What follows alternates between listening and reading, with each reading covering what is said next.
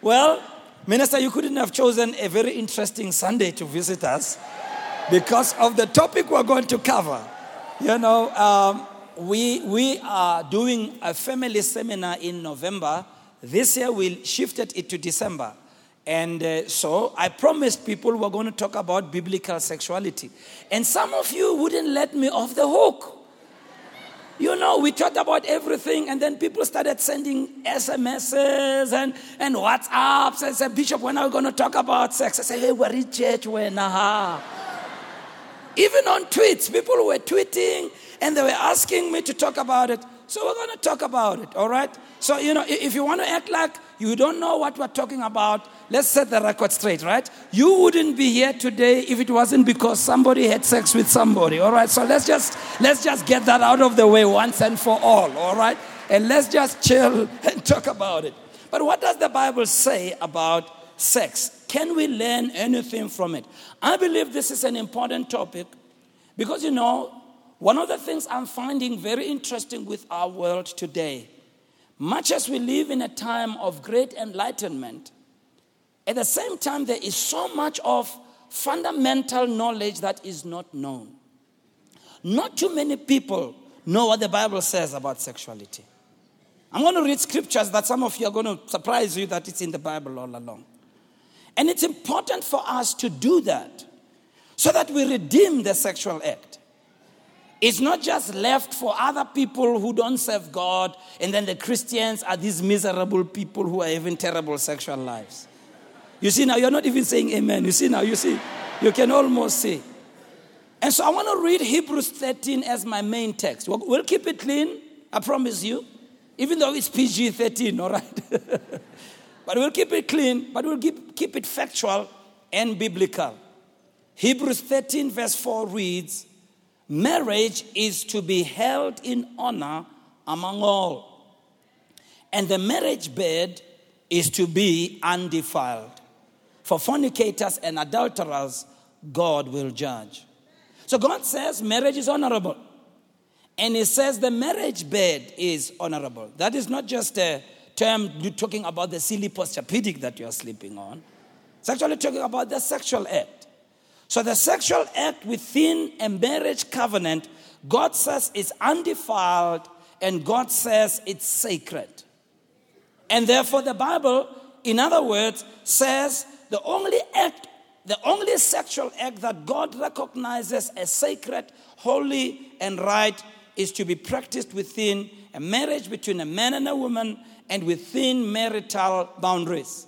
The message Bible reads as follows Honor marriage if you're a married person, you need to honor your marriage, honor that covenant. Oh, I thought I'll get a better amen. I see some people are going to get married. You must honor your marriage. All right, okay, uh, you're getting first advice. You honor your marriage. You see, you, see, you're smiling today. I want you to see you smiling all the time. All right, you got to honor marriage, honor your wife, honor your husband, honor marriage. And then it says, and guard the sacredness of sexual intimacy. That's the message Bible between wife and husband. God calls it holy, God calls it sacred. Isn't it strange that we don't ever imagine to put the, the, the, the, the name of God and sex and holiness all in one sentence? You know, that's just not how people think. They just don't ever think sex can be holy and God can be involved in sex and God can say sex is sacred. And so don't talk about sex, particularly in church. Then it says, God draws a firm line against your casual. Give your neighbor a handkerchief to wipe off the redness from their face because they are so. See, many people have a wrong belief about sex. They believe that God doesn't want us to have sex. Thank you for that, amen. Shabayaba. I need more amens this morning. And the reason people believe that sex is wrong is because sex is enjoyable. I know you want to look at me like you don't know what I'm talking about, and you know what I'm talking about. They think God doesn't want us to have fun. Is it that God is against pleasure? Is God against sex? So, what has happened is that Satan's most basic lies is that godliness or living for God can never ever result in a happy life. And so we portray a picture of godliness and holiness as miserable people. And the more holy people are, the more they look. How many of you are sitting next to a mungu person right now? Just look at them and say, Hi, who are But opposite to popular belief, godliness is a joy.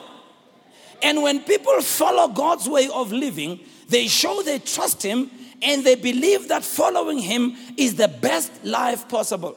Let me tell you, God knows better. I'm telling you, our world comes up with so many things that it says, and they have to retract what they said. And there was a time when they said you mustn't eat any fat from animals, you know, you must shave off all the fat from animals and eat lean meat. And then a few years later, they say, no, no, no, no, no, no. That fat is necessary. You must eat the fat. And God just gave you the, the animal with the fat and all. Why don't you eat the whole thing just like God told you to eat the whole thing? You know, even experts are getting it wrong. I mean, Hillary Clinton, her heart is bleeding right now. Because the specialists told her something that never happened.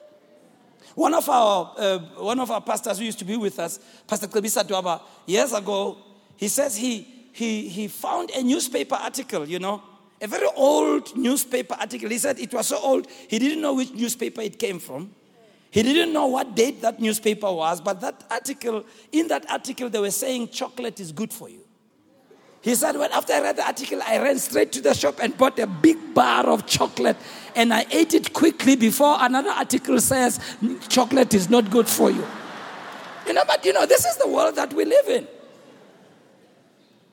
So our main text simply summarizes God's command and God's attitude, which is two things. Sex is great, it should be enjoyed, it's a sacred act between a husband and a wife. And God says, whatever you do as husband and wife, the marriage bed is honorable. Whatever you do, it's up to you. Every day, up to you. Where you want to go, up to you. Hmm? How you want to do it, up to you. I don't get in there, it's up to you. You want to swing from the chandeliers, go for it, up to you. It's all right.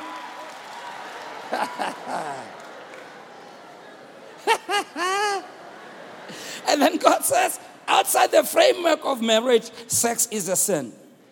See, we're living in a sex crazed world, in a time when sex is made a free for all activity without any form of boundaries whatsoever.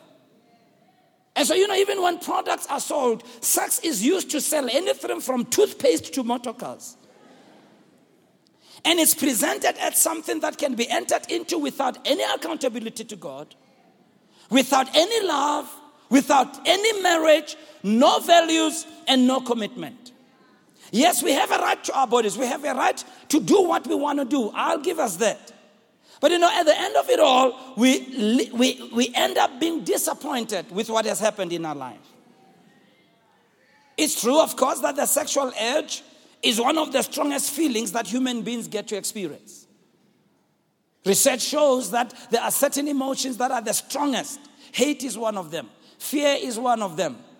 Love is one of them. Passion is one of them. That's where the sexual urge comes in.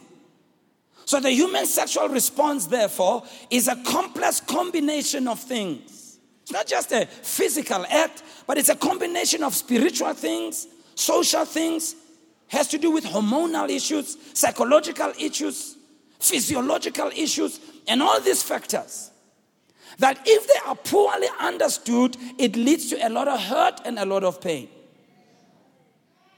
And so, what plays a role in our approach to sexuality and our practice is number one, first of all, our religious beliefs. If you are not taught from a biblical standpoint that sex is good in marriage and that you ought to enjoy it, then people get into marriage and you know, it's almost like, you know, there's nothing to enjoy.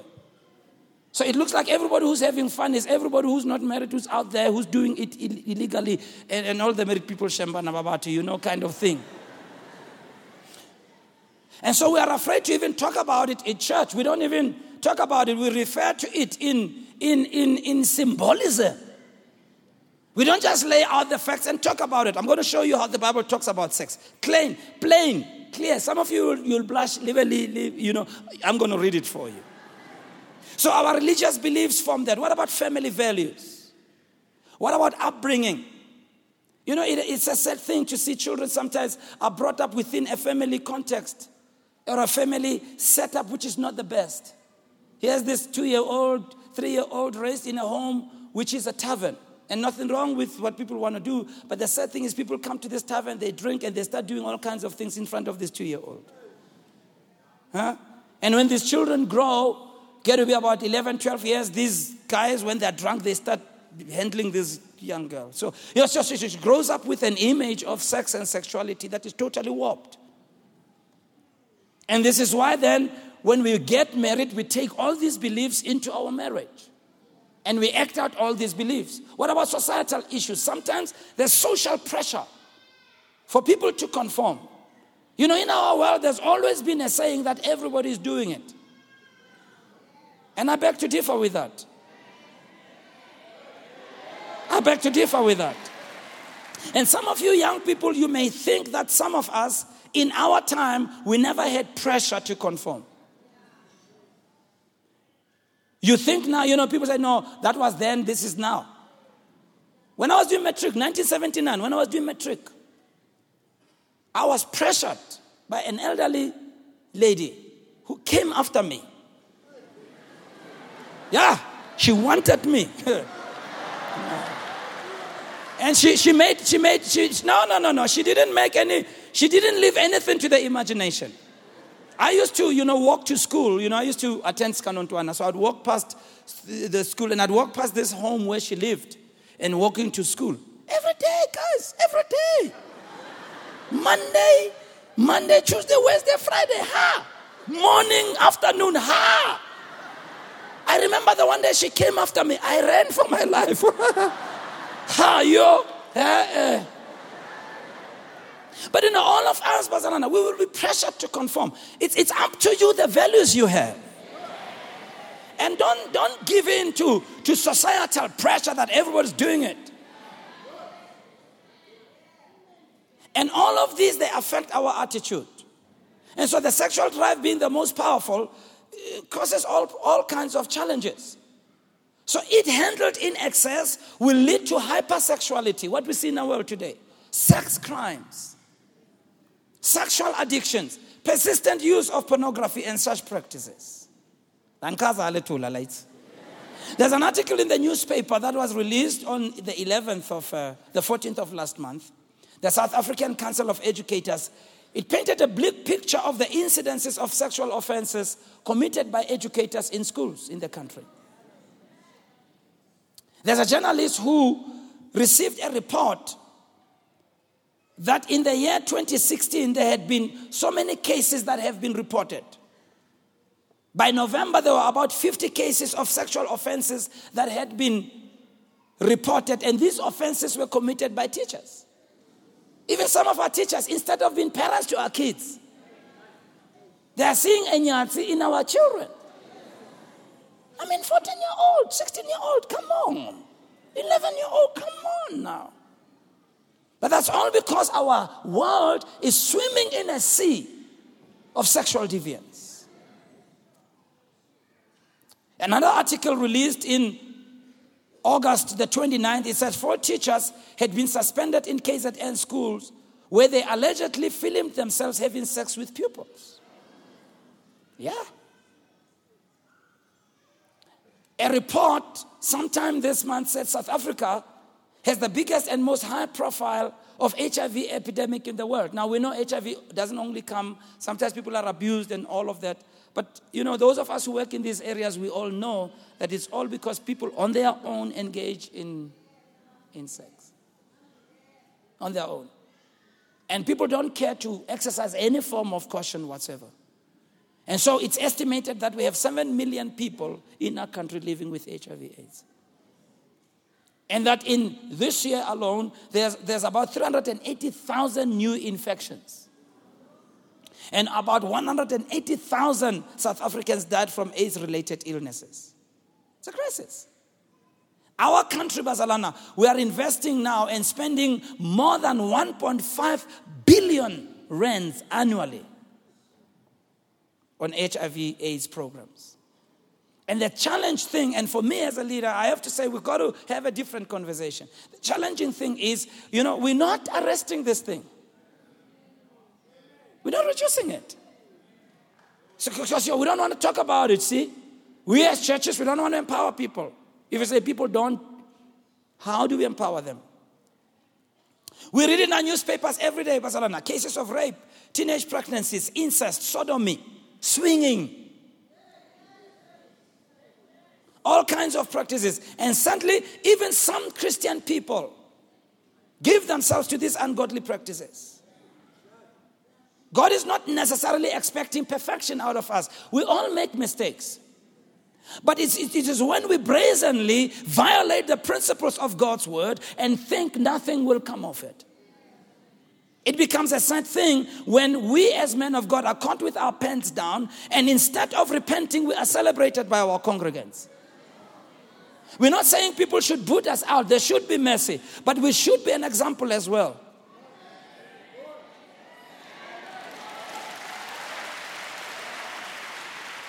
You don't like my sermon, do you?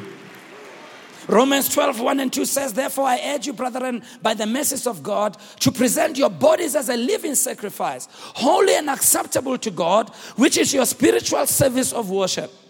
Verse 2 says, Do not be conformed to this world, but be transformed by the renewing of your mind. We need to understand that when we choose to follow God, we choose a path that is less traveled. Of course, we shouldn't come with a holier than thou attitude.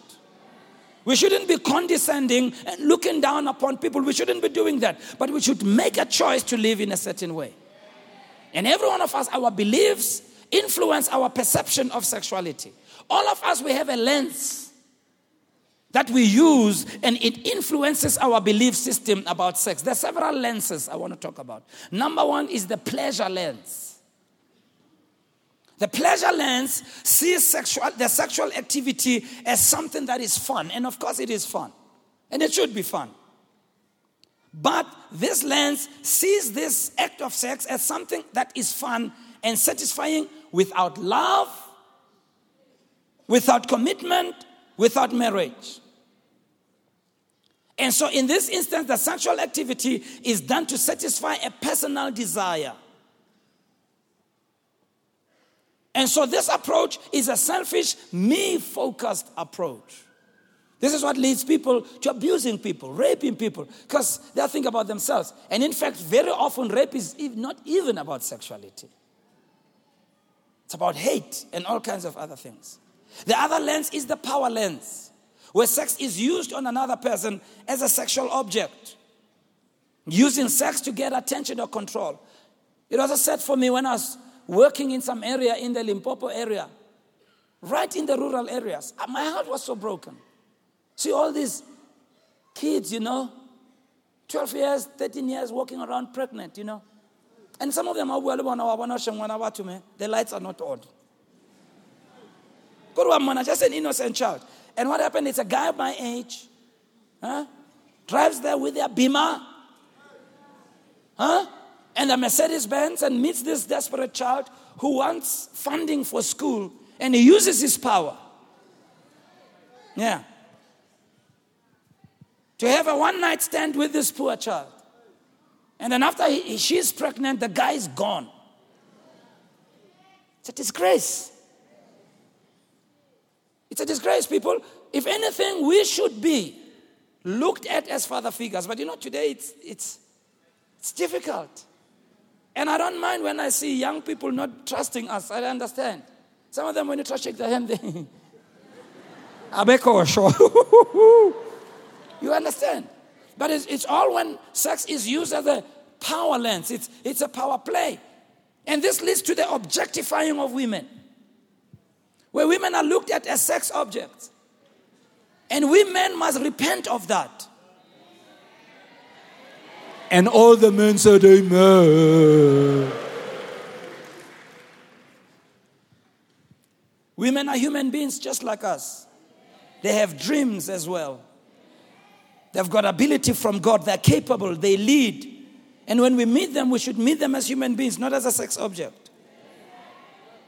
But some of the men, their mind is so full of sex That's when they just see a woman passing. Look at your neighbor and say, I hope he's not talking about you.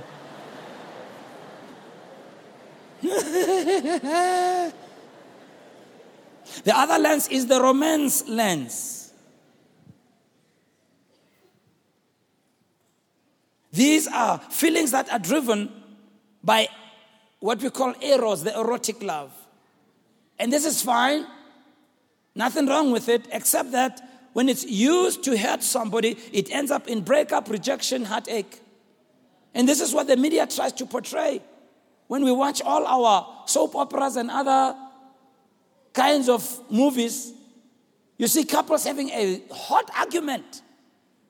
And instead of sitting and resolving, then they start kissing and going to bed with each other. Now, you know when you are married, Hore, that is just a movie.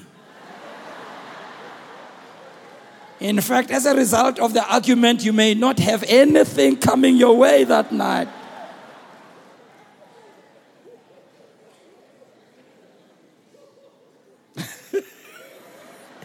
I've got some people in the front who are laughing.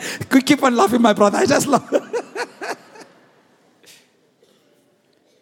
and so you see two people madly in love with each other, and they think that giving in to the sexual demands will keep the relationship, not knowing that you, you may be another project on the way.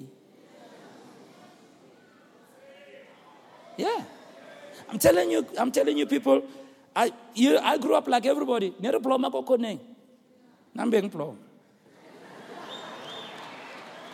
Ola, oh, ola, oh, ola, oh, beng ploma na. Zama chite kuluma ko ta ngambone solo na It's a sad thing. That the very guy who was promising you heaven and earth, namhlanje ukhuluma ngawo.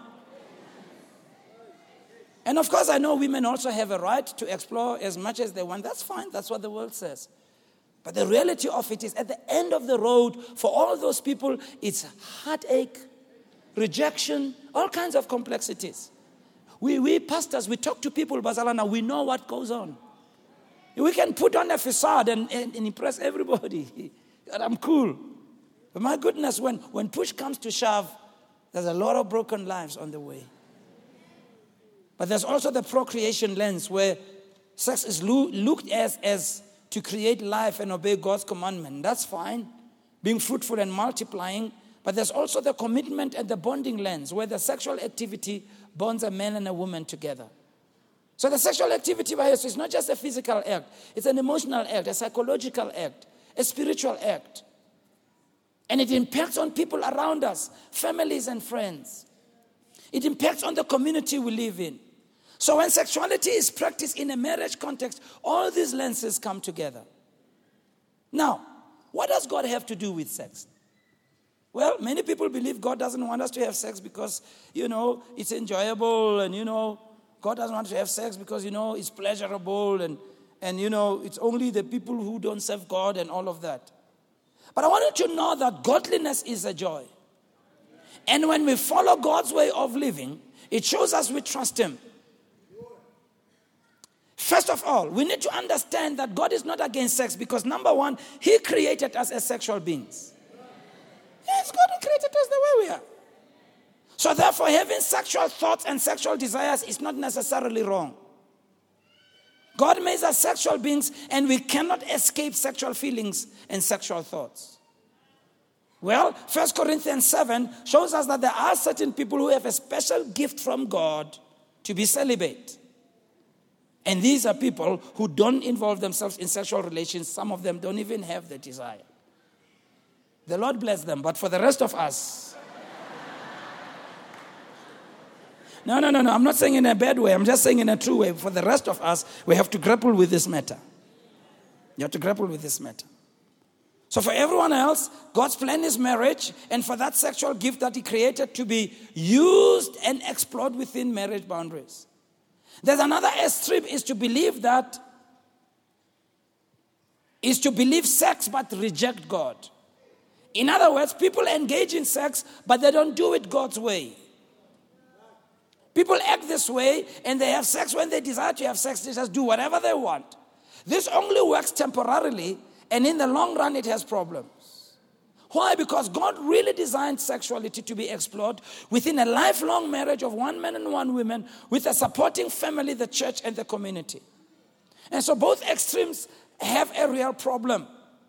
So we need ourselves to locate ourselves where God is.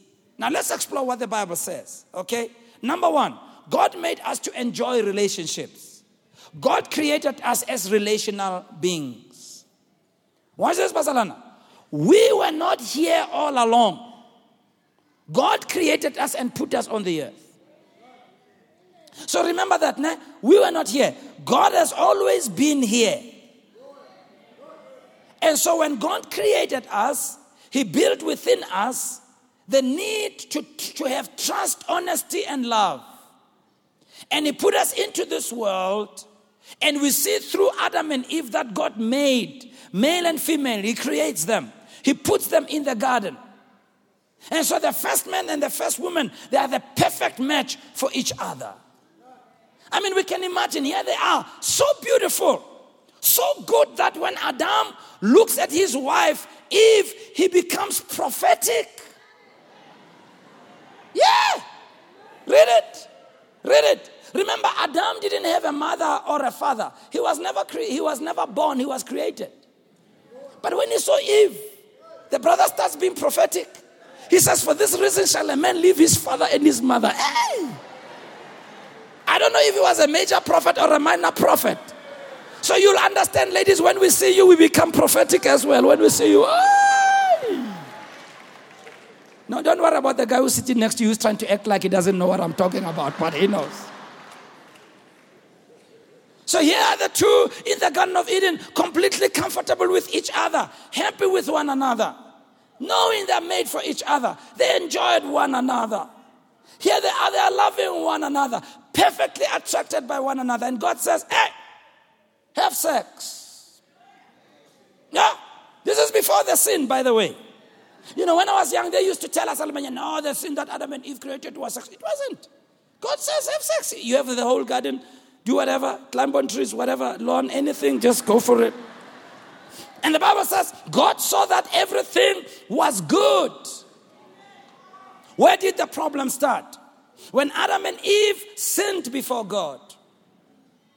These two men and women who were both naked and had no shame and they were comfortable with one another, immediately they sinned, they become uncomfortable. They start hiding, they start covering themselves, certain dysfunctions get into their relationship.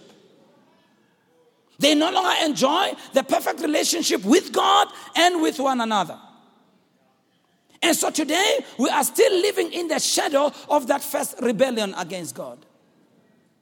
We live in a place of fear, no confidence, identity crisis. In a place of pure sexual desire between male and female, we now have selfish desire. We just get into these things to make us feel good. We worry about our bodies instead of happily accepting who we are. Instead of caring for each other, we put one another down. We use sex to bargain, to negotiate. So sex becomes something that is used for, for, for manipulation, for control, and not keeping a husband and wife together.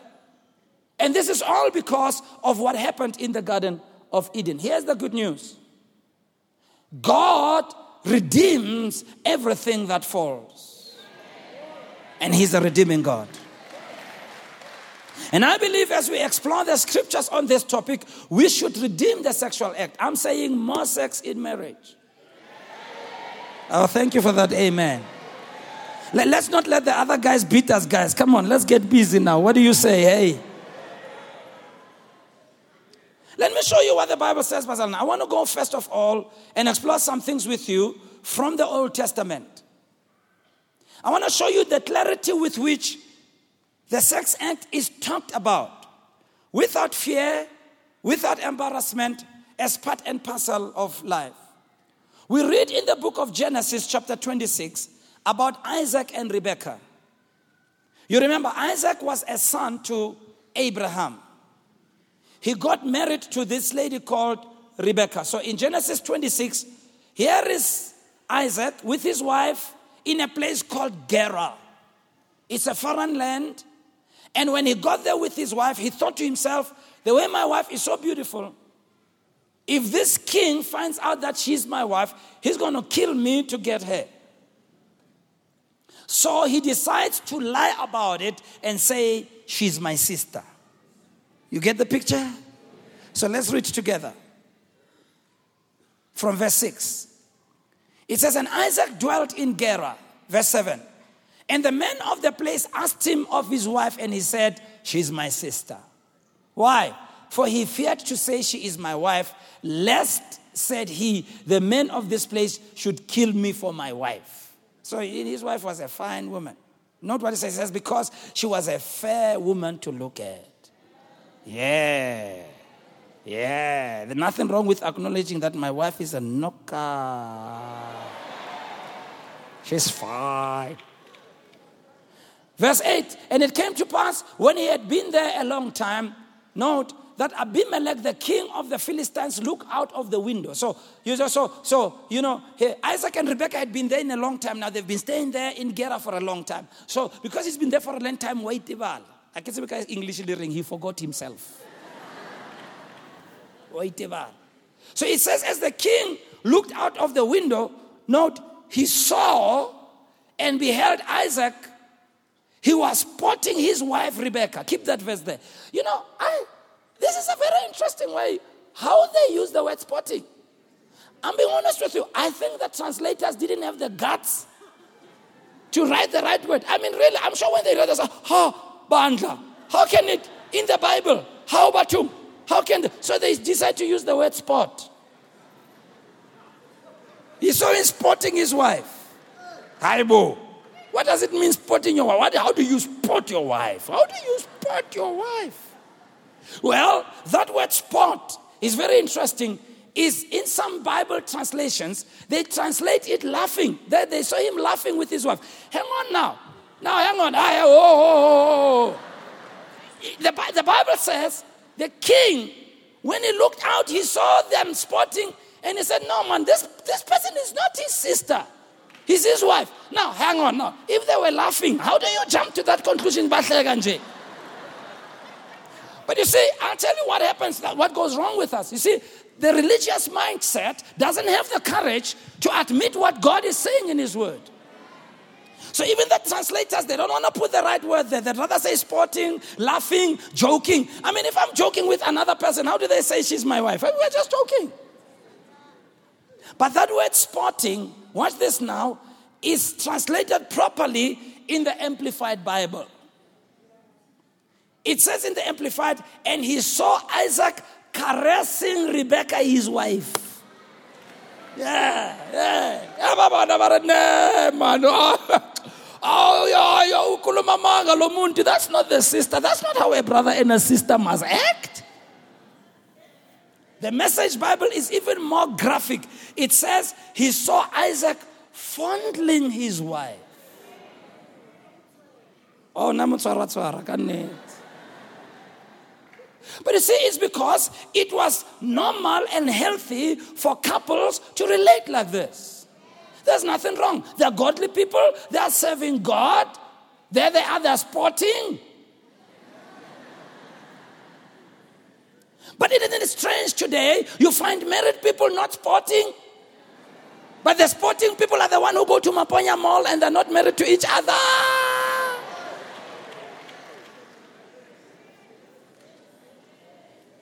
We're not told how far Isaac went, all right? We don't know how far his advances went. I'm sure that he didn't go all the way. I'm almost sure of that. But he was caught fondling his wife. Meaning it was permissible in these days for husband and wives to sport. Right in Genesis before it, right where the Bible starts. Yeah, right long before 2016. Back then, Mandulo, sporting was accepted. So, you know, it's amazing when religious people want to remove this. Hey, don't talk about it. Ooh, the book of Proverbs is an interesting book. I wanted to go to chapter 5 with me. Because the book of Proverbs is written by what the Bible calls uh, these are wise men. Sages, they call them. And how it's written, it's like a father or a mother giving advice to their child and giving them wisdom for life, talking to them. And it's very interesting for me to see how this father is writing a letter to his son and he talks about everything. He talks about prayer, he talks about commitment, he talks about faithfulness, and lo and behold, he talks about sex. And he doesn't use symbolism. We are kulumanje. Let's read together if you have the courage. Verse 1 My son, give attention to my wisdom, incline your ear to my understanding. Verse 2 That you may observe discretion and your lips may reserve knowledge. Verse 3 For the lips of an adulteress drip honey. Let's leave that one alone. Let's go down to verse 18. Verse 18. It says, Let your fountain be blessed.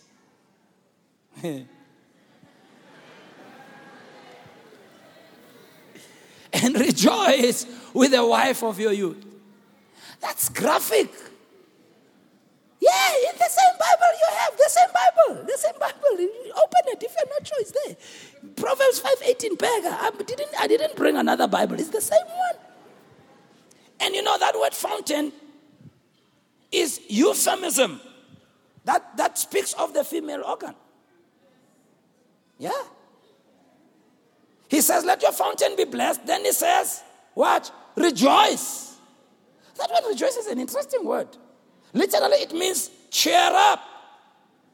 Because the sex act cheers you up. Yeah, that's why we'll be in afterwards.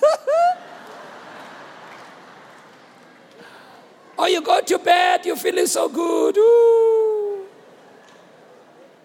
See, that's why even with people who are in boxing, you know, you know, when they're going to have a fight, they tell them, no sex for three weeks. No sex. Three weeks kafela. Hey. So makangena lapha ukwatile lo muntu. Ah! Unolaka. Ah. Unola uzokushaya. Uzokushaya. No, no, no, no. It, it's, it's a true fact.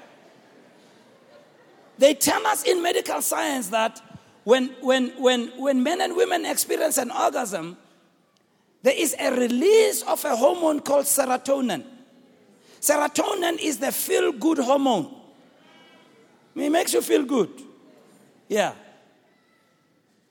So, unfortunately, couples use the sexual act to bargain with each other. And by alwanjal. Not understanding that if we were just to be faithful, then the fighting would be much less reduced. lolaga loluzophuma uzolapheka once aphele nje. Uzohlala ejabule bahlala bejabula bethi amen. Hallelujah. Verse 19 the verse 19 is even more. It says as a loving heart and a graceful door let her breast satisfy you. Oh! Oh this is too much. It says, be accelerated. How often? How often? Once a week. Hey! That word accelerated means to be ravished. One translation. And that word ravished or accelerated means to go astray. Ngamaya was akshaya ding Yeah, it's in the Bible. It's all in God's word. Yeah. Yeah. And because of flawed teaching, flawed theology, yeah, and we don't want to face what it says, so people don't really understand God created sex to be a good thing. And people who are married should be enjoying it. Okay, you thought that one was bad? Let's go to Songs, of Solomon, chapter 4. I see you, know, you are not ready for this. I told you it's in the Bible. You were, you were looking at me like you don't know what I'm talking about. I got you now. I'm reading you the very Bible you have. Songs of Solomon, chapter 4, from verse 1.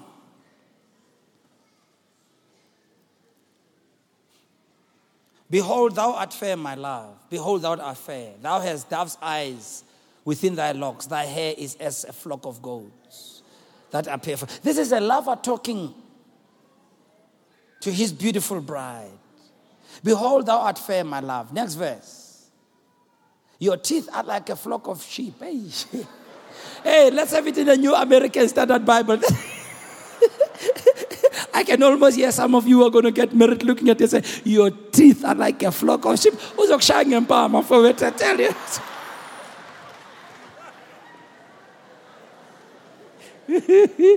Eh, can I have the New American Standard Bible, please? The King James Bible is very interesting. Let me have the New American Standard Bible. All right. Your teeth are like a flock of newly shorn eaves which have come up from their washing, all of which bear twins, and no one among them has lost her young. Let's keep going. Next verse. Your lips are like a scarlet thread. Your mouth is lovely. Yeah, this is a guy talking to his lover. Your temples are like a slice of, oh, well, my goodness. Next verse, verse 4.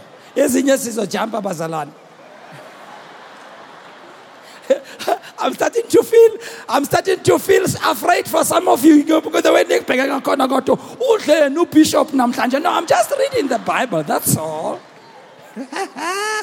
Your neck is like the Tower of David built with rows of stones on which are hung a thousand shields. Next verse, verse 5. Talks about the breasts. I, I won't read that one. Just look at it. You look at it and read it. I won't go read it. Verse 6, it says, uh, no, no, go to verse, the previous verse, verse 5 first. It says, uh, what, what, yeah, next verse, it says, until the cool of the day, when your shadows flee away, I will go my way to the mountain of myrrh, to the hill of frankincense. All this mountain myrrh, whatever frankincense, it's not talking about, no, no, no. This brother is bad. I tell you. Isn't it amazing that even our Lord Jesus Christ uses the example of sexuality and puts it side by side with prayer? Yeah. Yeah, I told you, you see, we read the Bible with religious spectacles on. So we, we, we, we weed out certain things, we move them and act like, no, they were not there. In Matthew 6 6, I want it in the King James Bible before you give me another translation there. Jesus says, But you, when you pray, enter into your what? I can't hear you. Enter into your what? Enter into your what? Enter into your what? Note what he says. He says, and when you have shut the door, note, closet, shut the door. Then he says, pray to your father which is in secret. Note, closet, shut the door, secret. No, no, no, no, he's there, he's there. Hey, fundani, nai, nai, nai, say him, nai, nai. Closet, shut the door, secret. How, Jesus? How can you? Then he says, and your father which is in secret, he will reward you openly. Now, the word closet is an interesting word. The translators didn't have the courage as well. The closet is actually the bridal chamber. Or in our current language, we talk about a honeymoon suite. How? Jesus takes the honeymoon suite, puts it here, and puts prayer here. How do you draw a parallel between sexuality and prayer? How does God, sexuality, closet, all those things, you say them all in one breath, Jesus, and you don't even blush, and you are Shumaela on top. That's because, the sexual act in its highest form, in its purest form, speaks of and designates our relationship with God the Father. Now, it may sound like we have been, we are not being religious here, but you see, when a bride and a bridegroom get into the sexual chamber and engage in the sexual act, it's a life giving experience. If the already conception happens, they get children uh, uh, get conceived, and it becomes an experience that's exhilarating, that is life giving. When we come into prayer, we conceive God's vision. We link up and connect with God spirit to spirit, like they're connected body to body. Now, why is God so you know, he is so selective. He says, You can't just do this with anybody, anywhere, anytime. He says, Because it's a holy thing that speaks of my relationship with my people.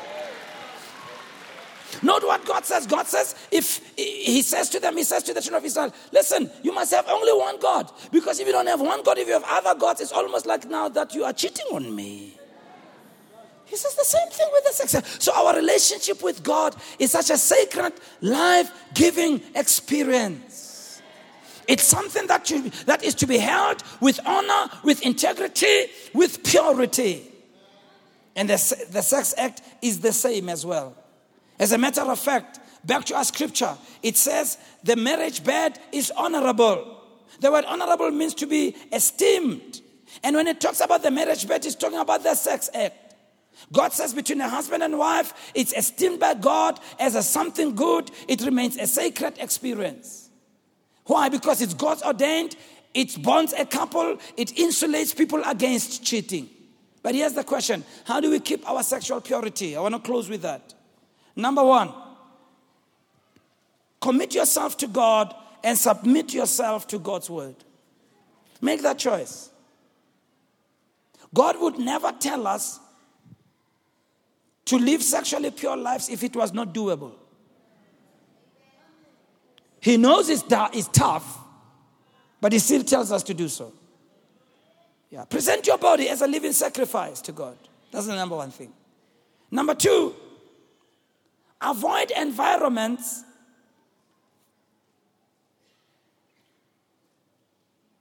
that are going to arouse your feelings and leave you hanging. You know what I'm talking about. You know, sometimes we bring ourselves into environments that stimulate us so much. And then people wonder why they ended up going all the way. And so if people don't have commitments about, say, this I won't do, this I won't do, this, where, this I won't go, this I won't go. Number three, ask God for His grace and His help and His mercy in your life. Number four, strengthen yourself through the Word of God. And ask God to help you by the power of His Spirit to be, to live in a way that will be honorable to Him. And in conclusion, if you're husband and wife, make sure that you don't allow yourselves for a door of temptation to come. In 1 Corinthians chapter 7, Paul addresses the subject of marriage. And he says to both husband and wife, render to your partner their due benevolence, what's due to them. And he says, avoid trying to get even with one another lest Satan tempt you. I believe that if we could submit ourselves to what the Word of God has to say, at the end of it all, we can live much, much better lives. I saw something recently that struck me. It was on another program. And it was this person who, the way they had lived their lives, I tell you, they, they had no boundaries whatsoever. Whatever came to them, they did it, they did it. And you know, they were quite elderly now. And they were actually talking about the regrets they have. And it really struck me the way this person spoke at length about their indiscretions in the area of sexuality and how they handled their lives in a way that was dishonorable. And then they said, You know, I'm riddled with so much guilt, have so much sorrow, I feel so rejected, I feel so alone. And unfortunately, in their case, they had even contracted some diseases. And then they said, You know, I look at my life, I've really wasted my life. And this person said, I wish somebody could have spoken to me. You know, I was shocked and I thought, you, you, you'd think people don't want to hear about it. And maybe for some of us who are here today, it could be that this message, hilarious as it may seem, God is speaking to you. God's just trying to spare you from the pain and the hurt that is to come. And for those of us who have had bitter experiences and we've grown up now, let's be truthful with our young people. Let's, let's tell them, let's talk to them, let's talk to our children, let's talk to them, and let's help our kids and help our young people. Because it's very obvious the way we're going. It really is going to cause a lot of heartbreak and a lot of problems.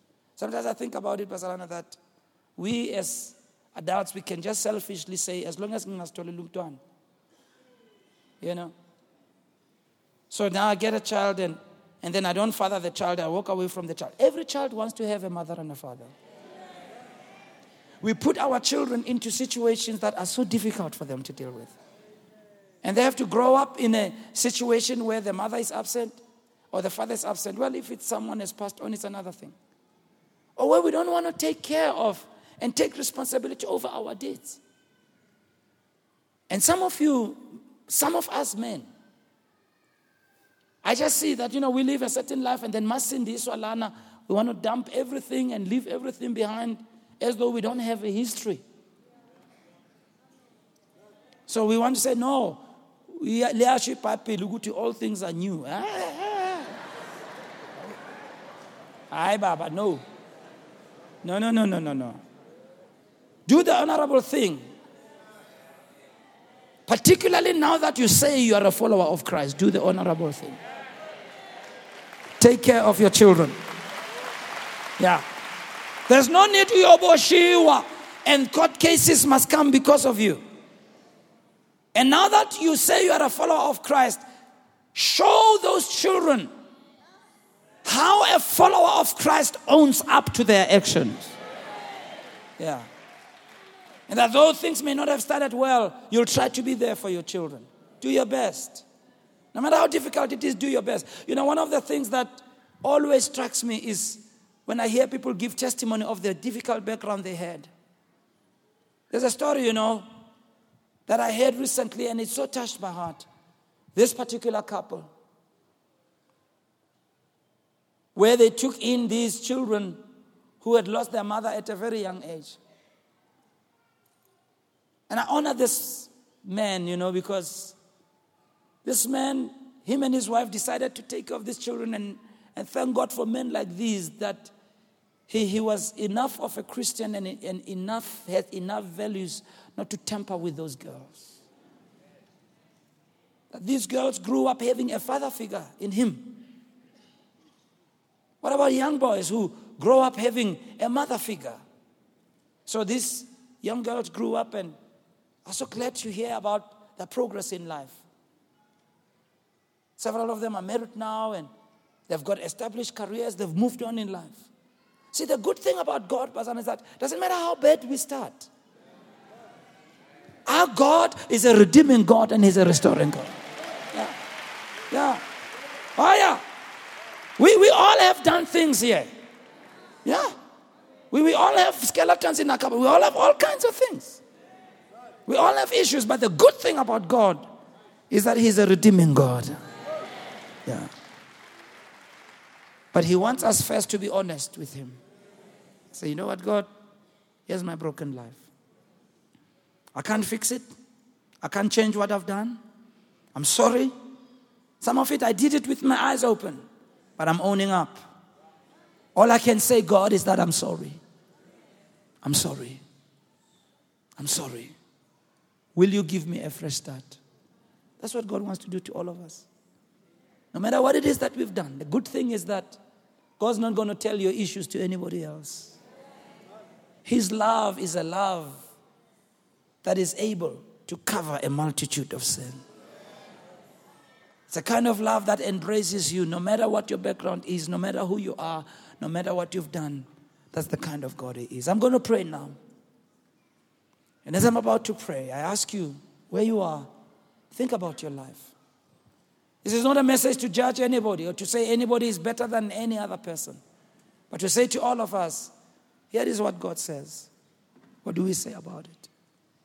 Bow your heads and close your eyes. Some of you have come in this place. Maybe this is your first time and your, your first visit, or maybe it's not your first visit. But as you've been sitting listening to the Word of God, you can tell that really God wants to bring about a change in your life. You want to invite Christ into your heart and say, you know what, Jesus, here's my life. Here's my life. Will you change me? Will you make me a different person? Will you give me a new start, Jesus?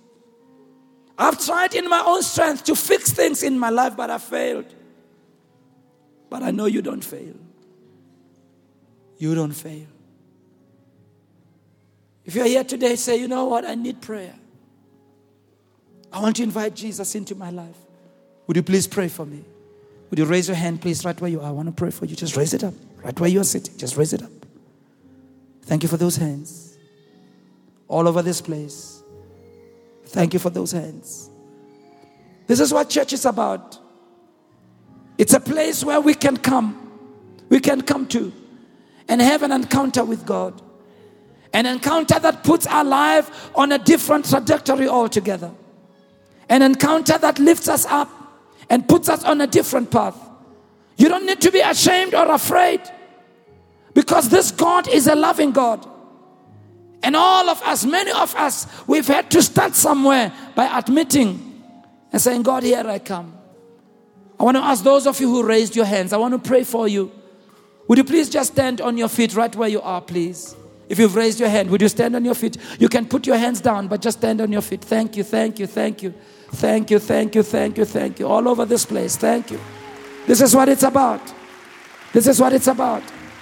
This is what it's about. It's about a God who changes us, a God who transforms us, a God who does what no one else can do. No church can do it, no, no minister of the gospel can do it, no preacher, no bishop can do it. Only God can do it. He's a God who's able to transform it. Can I hear an amen in the house? I want to invite you all, please, just to walk to the front over here and take your belongings as you come. I want to pray with you because this is your special day. Can you all come? Give them a big hand, please.